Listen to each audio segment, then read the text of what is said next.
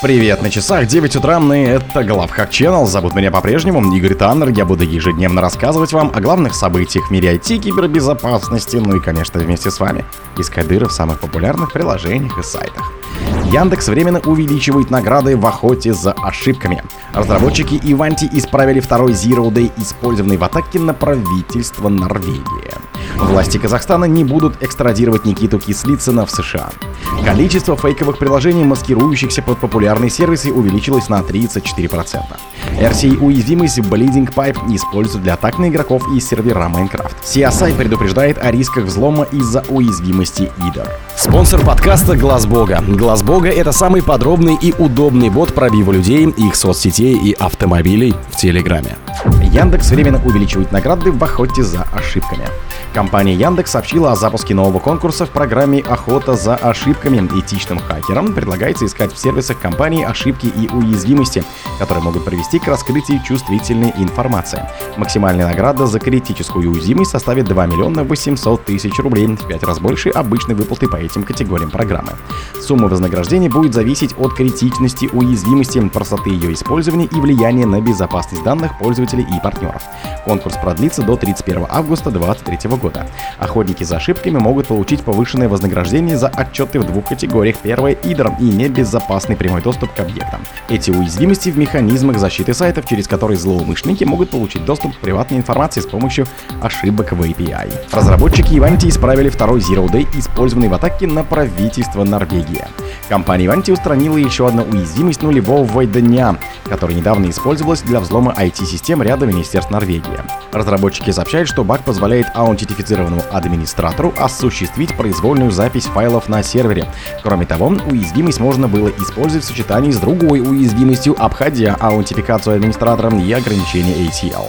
Успешная эксплуатация могла использовать для записи вредоносных файлов на устройство, что в конечном итоге позволяло злоумышленнику выполнять команды OS от имени пользователя. На данный момент нам известно только об ограниченном числе клиентов, затронутых этими проблемами, говорят компания. Напомню, что упомянутая уязвимость была обнаружена и исправлена в июле 2023 года. Тогда Управление национальной безопасности Норвегии сообщило, что сразу 12 правительственных учреждений пострадали от атаки на критическую уязвимость нулевого дня. Власти Казахстана не станут экстрадировать Никиту Кислицына в США. Стало известно, что задержанный в конце июня в Казахстане сотрудник компании Фактом ранее групп IB в РФ и бывший главный редактор хакера с 6 по 12 год Никита Кислицын не будет экстрадирован в США. По данным СМИ, Казахстан отказал американском запросе и дал согласие на запрос российский. Напомним, что Никита Кислицын был задержан в Казахстане 22 июня текущего года по запросу США, и одновременно с этим его объявила Федеральный розыск МВД. Как тогда сообщали СМИ со ссылкой на источники, знакомые с обстоятельствами дела, российская сторона могла возбудить уголовное дело на родине, чтобы добиться выдачи Кислицына не США, а Россия. Казахстан отказал в американском запросе и дал согласие на запрос российский, цитирует Аганова на РИА Новости. Также Аганов, который ранее провел встречу с Кислицыным, отметил, что сотрудник факта однозначно намерен вернуться на родину и других вариантов, в том числе обращения за убежищем в Казахстане, не рассматривает. Количество фейковых приложений, маскирующихся под популярные сервисы, увеличилось на 34%. Специалисты РТК Solar подсчитали, что в первом полугодии 2023 года количество фальшивых приложений, выдающих себя за популярные сервисы, увеличилось на 34%. Чаще других от таких действий злоумышленников страдают банковские и криптовалютные приложения, а для доставки вредоносного кода на устройство используются разнообразные игровые приложения.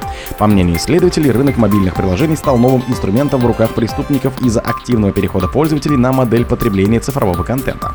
Чаще всего в таких атаках целью злоумышленников является хищение учетных или платежных данных пользователей, а также распространение малваря. Основная задача фейковых приложений полностью воспроизвести внешний вид и функции оригинала, чтобы заставить пользователя скачать подделку. Как правило, в названиях фейковых приложений незаметно заменяется одна или две буквы. Эксперты напоминают, что такие фальшивки можно обнаружить, например, обращая внимание на количество скачиваний. У фейка их будет немного, а избыточное количество положительных отзывов может говорить о накрутке. А также перед установкой стоит проверить внимательно весь список выдаваемых приложению разрешений. RCA уязвимость Bleeding Pipe используют для атак на игроков в серверы Minecraft. Уязвимость Bleeding Pipe, обнаруженная во многих модах для Майнкрафта, может использоваться для запуска вредоносных команд на серверах и клиентах, что позволяет хакерам получить полный контроль над устройством. Уязвимость затрагивает многие моды для Майнкрафта, в основном работающие на популярной моддинг-платформе Forge. Проблема была обнаружена сообществом безопасности Майнкрафта, и исследователи считают, что первые сообщения об эксплуатации уязвимости появились еще в марте 2022 года, однако тогда модеры выпустили быстро патчи. Теперь же на форуме Forge появилось предупреждение о массовых атаках с использованием неизвестной уязвимости нулевого дня, которая используется для кражи сессионных кукин Discord и Steam. CSI предупреждает о рисках взлома из-за уязвимости IDER. Веб-приложения с небезопасными прямыми ссылками на объект IDER подвергаются значительным рискам взлома, предупреждают специалисты Агентства по кибербезопасности и защите инфраструктуры США CSI совместно с Австралийским центром кибербезопасности и Агентством национальной безопасности США.